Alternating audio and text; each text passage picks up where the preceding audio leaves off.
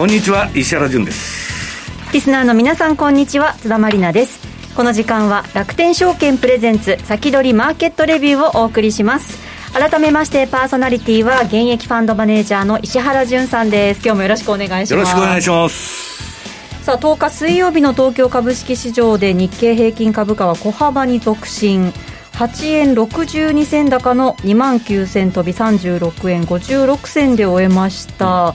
まあ、あのアメリカは10年債の入札なども控えてますそうなんですよね、この前7年が悪かったんで、10年も悪いんじゃないかみたいな、まあ、ちょっと神経質になってるんだと思うんですけど、はい、ただですね、あの例のバイデンが1兆9000億ドル、まあ、日本円で約207兆円もこれからね、金ばらまくんですよ、給付金も来るんですよ、前の倍以上の。はいまたロビン・フッダー相場みたいのが起こるんじゃないかと、はい、まあロビン・フッダー銘柄のねゲームストップとかもまたなんか動いたりしてるらしいんですけど、えー、まあだからそこと金利上昇とのせめぎ合いで、えー、まあどうなるかと。ただ、流動性が干上がったっていう感じにはなってないんで、もうなんか高値で買うもんなくてね、変な乱高下しとるような銘柄もあるんですけど、はいまあ金ばらまいたらね、またやるもんないと。要するに、えー、株式市場に入っていくんじゃないかっていうのがあってね。まあその期待感から、まあ、ナスダック下がってんだけど、はい、まあニューヨークダウとね、まあ、私のインディケーターで見ると、えー、S&P500 がまだ大きな変化出てないと。で日経もね、先週末に一回、ザラバベースで売りになったんですけど、はい、終値ベースで5番からの日銀の PKO が入って消えちゃいましてですね、はい。まあ、まだあんまりそこまでね、えっ、ー、と、クラッシュみたいな感じの相場じゃないんじゃないかなという気がしとるんですけどね。はい、この後じっくりと伺ってまいります。はい、さて、番組の前半では、楽天証券経済研究所チーフアナリストの今中康夫さんをゲストにお招きします。この番組は YouTube ライブでも同時配信しています。動画配信についてはラジオ日経番組サイトからご覧いただけます。番組ホームページからは随時質問なども受け付けています番組宛てメール送信フォームからお寄せください。今日も投資に役立つ話題を厳選してお送りします。それでは番組を進めてまいりましょう。この番組は楽天証券の提供でお送りします。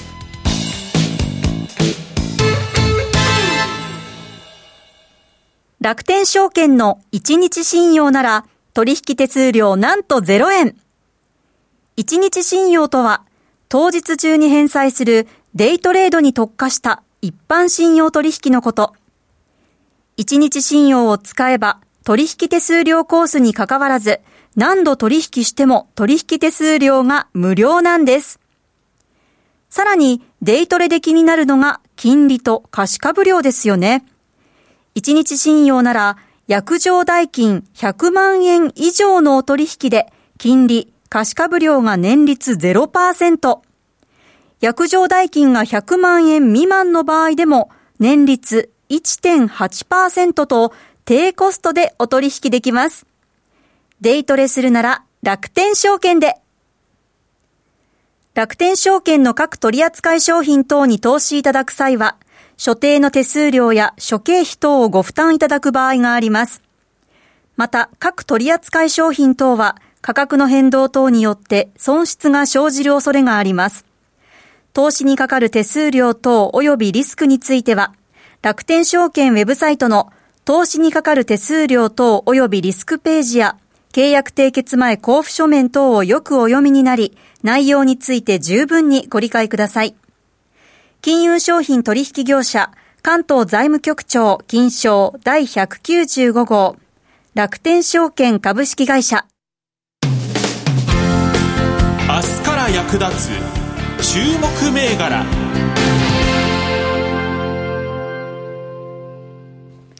ここからは楽天証券経済研究所チーフアナリスト今中康夫さんにお話を伺ってまいります。よろしくお願いします。よろしくお願いします。さて、9日のアメリカで長期金利が低下して、ハイテク株がね、急進する場面もあったんですけれども、はいはい、今日はアメリカ上場の半導体関連株に注目したいというテーマでお話をいただけるんですね、はいうん、そうです。あの日本株ばかりでなくて、ですね、これ、半導体のようなこれグローバル市場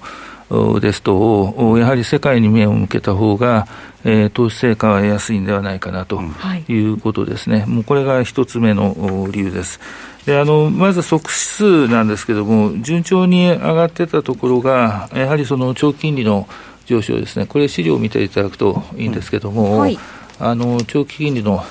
上昇ということで、えー、1回天井をつけて、えー、15%ぐらいまで下がりました。これが、うん、あ昨日反発に転じたと。いうことです。で、結局ですね、これ、即指数今、あの、構成銘柄、30銘柄あるんですけども、はい、ここはもう半導体なんで、うん、やはり値動きはそれなりに 激しいんですよ。うん、えー、そうですね、えー、もうこれはもうこんなもんです、半導体というのはですね。うん、えーあので、ファンダメンタルズどうかというと、次のあの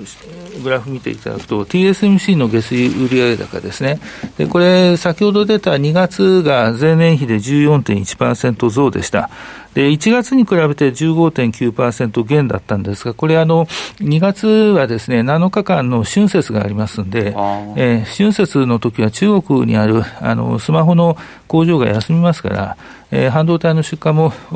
下がってしまうと、うん、ただ、前年比では依然として2桁増ですね、この数字が上っている限りは大丈夫です、半導体は。えー、あと、TSMC の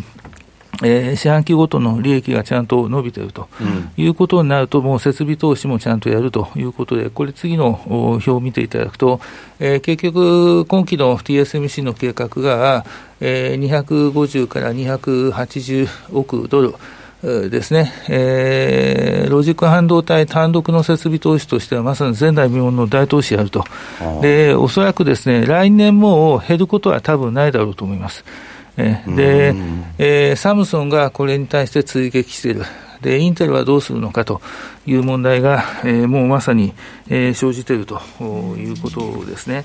えー、で、あの需要の方を見ると、ですね iPhone が順調に今、売れてると、まあ、これちょっとあの前回もお示ししたグラフなんですけれども、はい、10、12月期の iPhone の売り上げが非常に良かった、ね、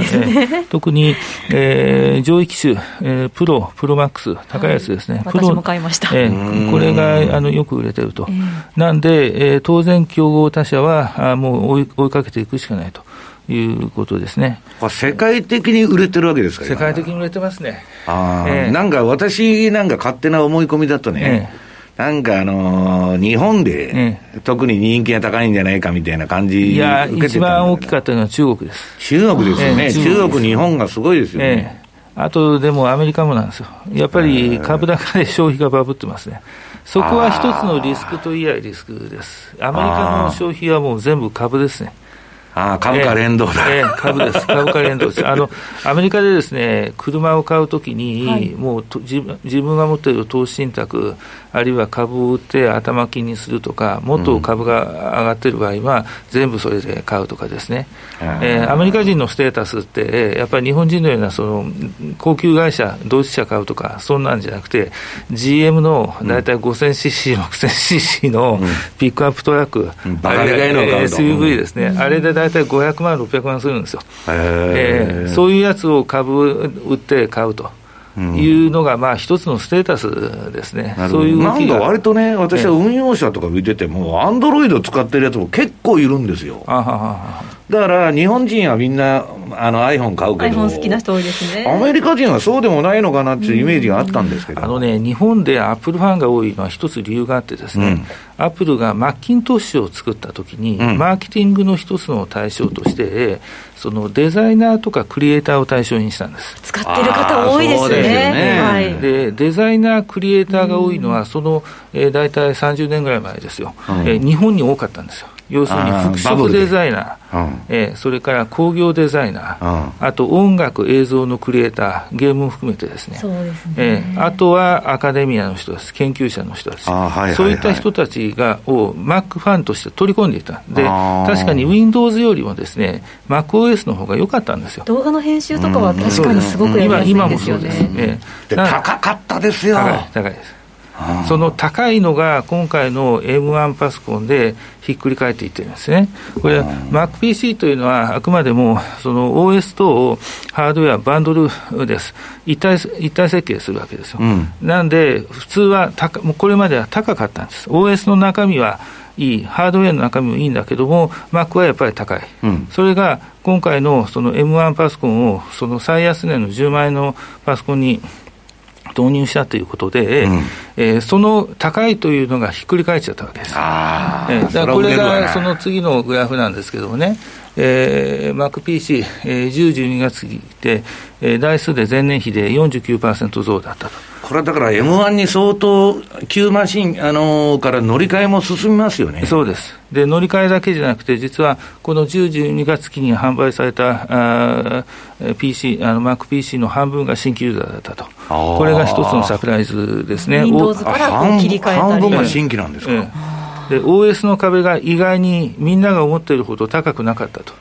まあ今、iPhone と一緒だからね、でも Windows 使ってる私からすると、Mac の PC ってこう、あれ、どうやって使うんだろうって、ちょっとわかりちょっとね、はい、ところが、M1 となると、やっぱりみんな、もうそうじゃなかったということですね、スピードの方性能の方を優先したと、まあ、体感的にはもう倍ぐらい速いっていう感じ。かなり速いですね、かなり速いですね。えーでただですね、今のところパソコン OS の市場シェアを見ると、次の表を見ていただきたいんですが、MacOS はまだまだ大したことないんですよ。むしろ ChromeOS の方が増えてるんですよ。ただ昨年1年間で、えー、MacPC が2300万台売れましたと、はい、前年比で大体約30%売れてるんですね、うん、このままこれが続いたときには、5年でトップ取るんですよ。今中さん、持ってます？持ってない。いや僕も持ってないんだけど、安いじゃないですか、大体3万円くらいで買えちゃうじゃないですか、なな何ですか？いや、クローム OS 乗ったあのノートパソコンあ、クローム OS です、クローム OS 持ってないです。ええ、あええ。クローム OS はね、でもね、今、あの値段のバリエーションがいろいろ出てますよ。一番高いので14万ぐらい、あそんな高いのもあるんですか？そんな高いの出てます、7、8万が中心価格帯ですかね。えでその Windows と ChromeOS は、えー、CPU インテルなんですよ、インテル系なんで、AMD もあるんですけども、インテル系がまだ強いんですよね、うん、ところが MacOS がのしのしてくるとなると、ちょっと状況が変わってくるということですね。なんで、まずここから先、えー、問題になってくるのが、もし MacOS、MacPC が本当にどんどん伸びるという局面になったときに、Windows の世界を誰が防衛するのか、もうこれはチップを供給するインテルしかないと。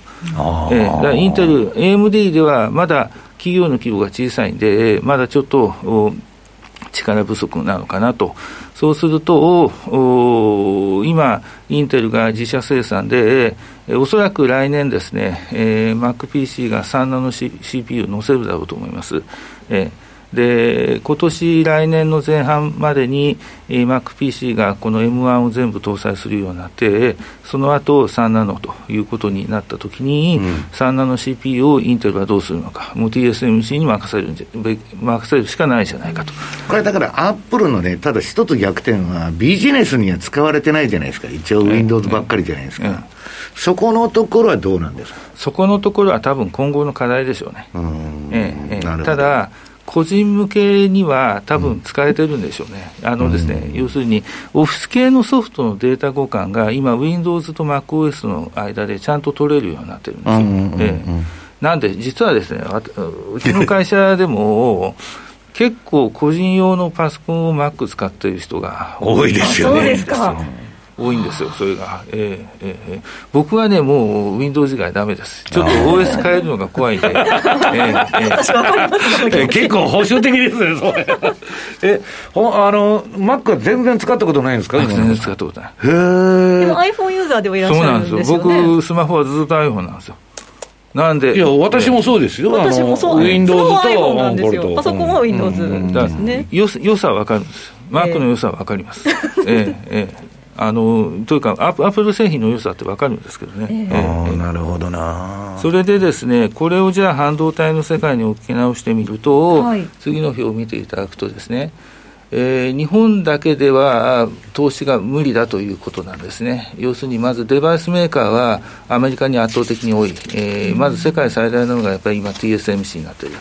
それから CPU だと、CPU、GPU ではインテル、AMD、NVIDIA。えー、それから、えー、メモリーは、サムスンも大きいんですけど、やっぱりマイクロンがその後いってる、マイクロンやっぱりいい会社ですね。うん、えーえー、それと製造装置でいうと、やっぱり今、世界最大がアプライドマテリアルズ、それから次が ASML ということになって、あと EDA、えー、ロジック半導体の設計ソフトウェアですね、これはもうアメリカにしかないです。えー、最大手がシノプシスと。いうことになります。なんで、日本が強いのが半導体製造装置と、あともう一つはシリコンウェアですね。こういったところは日本株ということになるんですが、例えばデバイスメーカーに投資してみたいというんだったら、もうアメリカ上場企業に見た方があ多分早いだろうと思います。えで、えー、こういった銘柄にまず注目してみたいなと。デバイスだとやっぱり TSMC、それからインテルですね、やっぱり今回、私が一番気になるのが、インテルが本当にその TSMC に3ナノを任せるのか、まだ発表はありませんけれども、うん、もうあのなんせ今、そのバリエーションで見ると、11、2倍ぐらいですね、えー、半導体株としてのバリエーションになってないんで、えー、普通20倍ぐらいあるもんなんですよ、ありますよね。えーなんで逆にインテルがちゃんとした成長軌道を描けるようになれば、そのくらいまでになる可能性があるんですよ。えということ、倍ぐらいになっちゃうそうですね、その可能性は私、実はあると思ってるんですよ。じゃあ今、割安かもしれない割安です。そもそもこれ、インテルって今回のあの株価の下落局面であまり下がってないんですよ。そうですね、チャート見ていただくと、どうもおしめ買いがいろいろ入ってきてるなと。えー、えまた戻してきましたね。あと、マイクロンも実はそんなに言うほど下がってない、これ、D ラムですね、うん、要するに CPU がこれだけ出荷が多ければ、いずれ D ラム、それから何度も需給関係は改善すると、うん、いうことになるだろうと思います。それから製造装置でいうと、やっぱりアプライドマテリアルズ、ASML、このあたりですね、あと、KLA、ちょっとまだカバーしてないんですけど、ここはあのウェーハー血管検査装置なんですよ。あのウェーハーのあの高高純度ウェーハーが増えるに従って、この装置が非常に重要になってくるんですね、はい、こういった会社もやっぱりアメリカにあります。で次のスライドを見ていただくと、えー、次、その次ですね、えー、TSMC のこれ、業績表です、私の予想なんですが、そう高い状態にあるわけじゃありません、まあ、安いとは言いませんけども、別に高くもないと。それからその次がアプライドマテリアルズです。これは正直言って最近の株価の下落で、えー、ちょっと割安感、それなりに出てきたかなというふうに思います。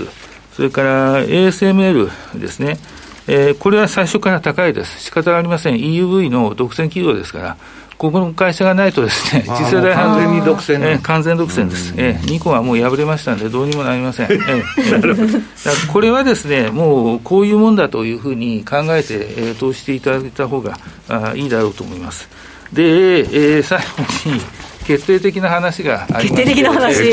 何でしょうか？お金の話でございまして、はい。えー、日本株に投資するといくらかかるのかと、えー、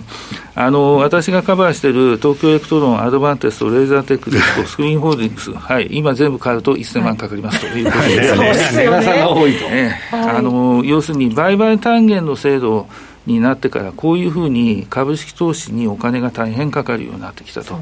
いうことですね。そうですねそれからその新越とかですね、その他でも日本でテック系のいい会社がある、そういうのを、まあ、これ、アナリストの立場でこういうのいいですよというようなものを出してみると、もう500万かかるということで、1500万かかっちゃいますと。まあ、だから、機関投資家いいですけどね、個人こういう、で一方でですね、アメリカは基本、一株で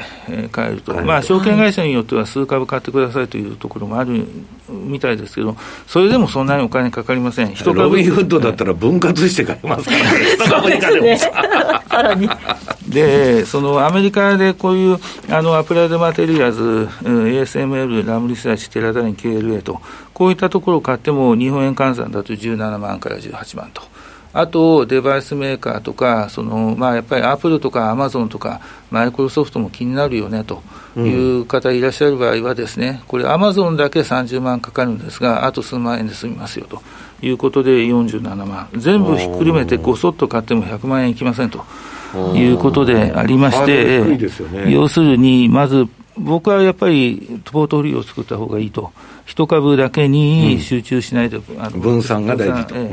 でその分散が非常にやりやすい、うん、それから例えば日本株でですね何がしかの銘柄を買ったときに、まあ多分100万から数百万というお金が入る、でそういう株、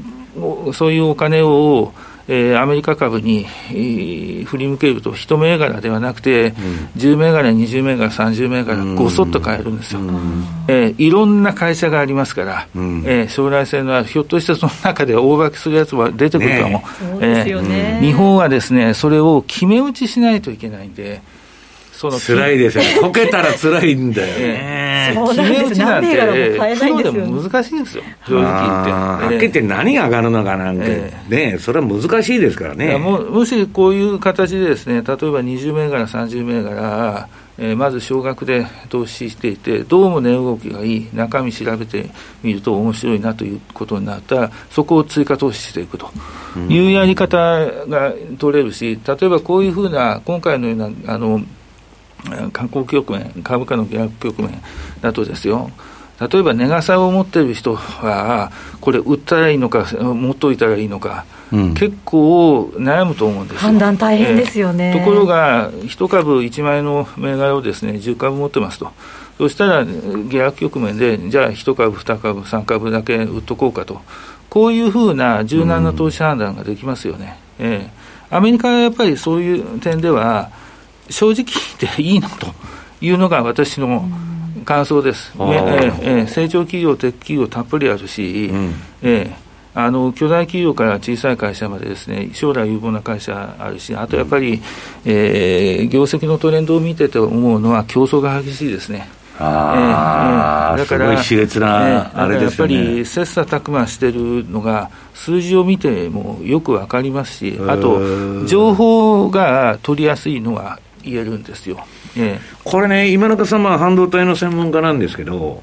今中さんの中で GAFA とかはどういう扱いになってるんですか ?GAFA って僕はあのなんでアップルをまず見てるかというと、アップルも7、8年ずっと研究はしてるんですけど、うん、あのまず電子部品の大手ユーザーということですね。ええ、それで研究している、それから半導体見始めてからは、半導体の大口ユーザーですから、うん、えそれでどういう行動を取る会社なのかというのはずっと研究してますね、うん、それからその中でやっぱり、えっと、今中さん、注目するのはアップルだと。そうですね、あの時価総額に関係ないということに、今、200兆ですから。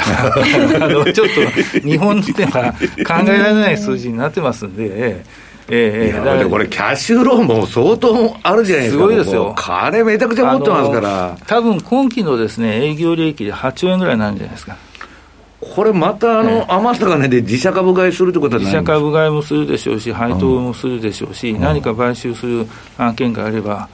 買収もするでしょうし、でとにかく企業のまず行動を見ているとですね、もうやはり今回は iPhone をもう一回、おそらくトップシェアやるんだと。そのくらいの勢いですね。なるほど、えー、それから次に、この M1 がやはり予想以上に受けている。うん、えー、そうすると、次はパソコンだということに、えー、やりますよ。で去年1年間で、これ、巣ごもりのそのテレワークと在宅学習の結果、パソコンの再評価が起きてるわけですよ。うん、えー、だからこここの流れには乗りたい、あるいは流れを大きく作り出していきたい、うん、そういう考え方は多分あるんじゃないでしょうか、ね、あなるほどね。はい、わかりました。ここまでは今中康夫さんに伺いました。どうもありがとうございました。はい、どうもありがとうございました。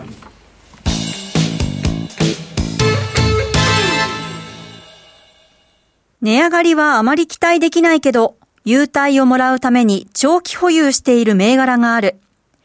もうずっと値上がりせず売るタイミングを逃して塩漬けになっている株がある。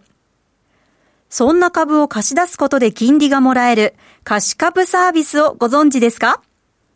貸し株サービスとは皆さんが保有している株を楽天証券に貸し出すことで株のレンタル料が受け取れるサービスです。楽天証券なら年率1%以上のボーナス金利が受け取れる銘柄を多数ご提供。さらに貸株サービスを利用しつつ、株主優待や配当金がもらえるコースもご用意しています。詳しくは楽天証券貸株サービスで検索。楽天証券の各取扱商品等に投資いただく際は、所定の手数料や諸経費等をご負担いただく場合があります。また、各取扱商品等は価格の変動等によって損失が生じる恐れがあります。投資にかかる手数料等及びリスクについては、楽天証券ウェブサイトの投資にかかる手数料等及びリスクページや契約締結前交付書面等をよくお読みになり、内容について十分にご理解ください。金融商品取引業者、関東財務局長金賞第195号、楽天証券株式会社。石原淳の相場の肝。さあ、ここでは現役ファンドマネージャー石原淳さんにこれからの相場の肝について伺ってまいります。はい。まあ、あの、金利に対してすごい敏感になっとることは確かで、はい、まあ、私は今週のメルマガにももう金利の、まあ、ここのところ金利の話ばっかり取り上げてるわけですよ。ええ、で、結局ね、この中央銀行バブルの本質というのは、金利が上がらない限りは、どこまででも引っ張れるの。金さえばらまいてたらいいんですから、はい、MMT ですからね。はいただし、金利が上がっちゃうと、もう金融緩和とか、できないわけですよ。で、今ね、米国債が上がっとる理由に、そのこの前7年債の入札が悪くて、今度10年債買うやついるのかって話になってるわけですよ。でもうロシアなんてね、だいぶ売っちゃったし、あの、米債とかね。まあ中国も、あの、引き気味になって、今、米国債を買うのは皆さん、その、えっと、FRB というか連銀、フェッドが自分で買うか。買い入れ枠がありますから。ね。自分で、えー、自作自演で買うか、あるいは日本に買うかなん、日本に買わすかなんですよ。はい。で、日本は買ってきて、それで米債の1位とかになってんだけど、そのね、うんと、日本は今、あの、3月の決算期末でそんな動けないの。で、今度ね、機関投資価値の面白いことに、まあ、かなりのんびりしてましてね、4月から新年度でしょ？はい。とね、大体投資ってね、長期投資家の場合は本格的に出てくるのは連休明け。もう連休済んでからさ、今年は何やろうかみたいなノリなんですよ。そんな感じなんですね。うん、だから、まあ日本勢の買いがね、そんな期待できるのかっていう問題があって、余計にまあそれがね、えっと、米債市場、ええー、まあちょっと不安定になってると。はい。とね、金利が上がってきたんだから、はい、えっと、結局当局が抑えるんじゃないかという期待があるわけですよ。うんやってくれるんじゃないかと。そうですね。とね、今ね、短期と長長期でまあ買い入れ量、あのー、バランスをね、逆にして、長期が上がらないように長期をもっと買えと。短期じゃなくて、はい、それツイストオペって言うんだけど、そんなんやれとかね、今黒田さんがやってる長短金利の、はい、長短金利じゃねえ長期金利の。釘付け政策、ええ、長期を上がらないように買い入れて抑えると。ただし、今のその額では、もう金利の上昇抑えられなくなってる。はい、だから、まあちょっとね、えー、不安になってきてるっていうのがあって、はい、えー、もう時間がなくなったんではいそうですね。この後の、まあ、延長戦でじっくりと資料を見ながら伺っていきたいと思います、はい、さあこの後は YouTube ライブでの延長配信です。皆さん引き続きお付き合いください。ここまでは石原潤さん今中康夫さん進行津田まりなでお送りしてまいりました。この番組は楽天証券の提供でお送りしました。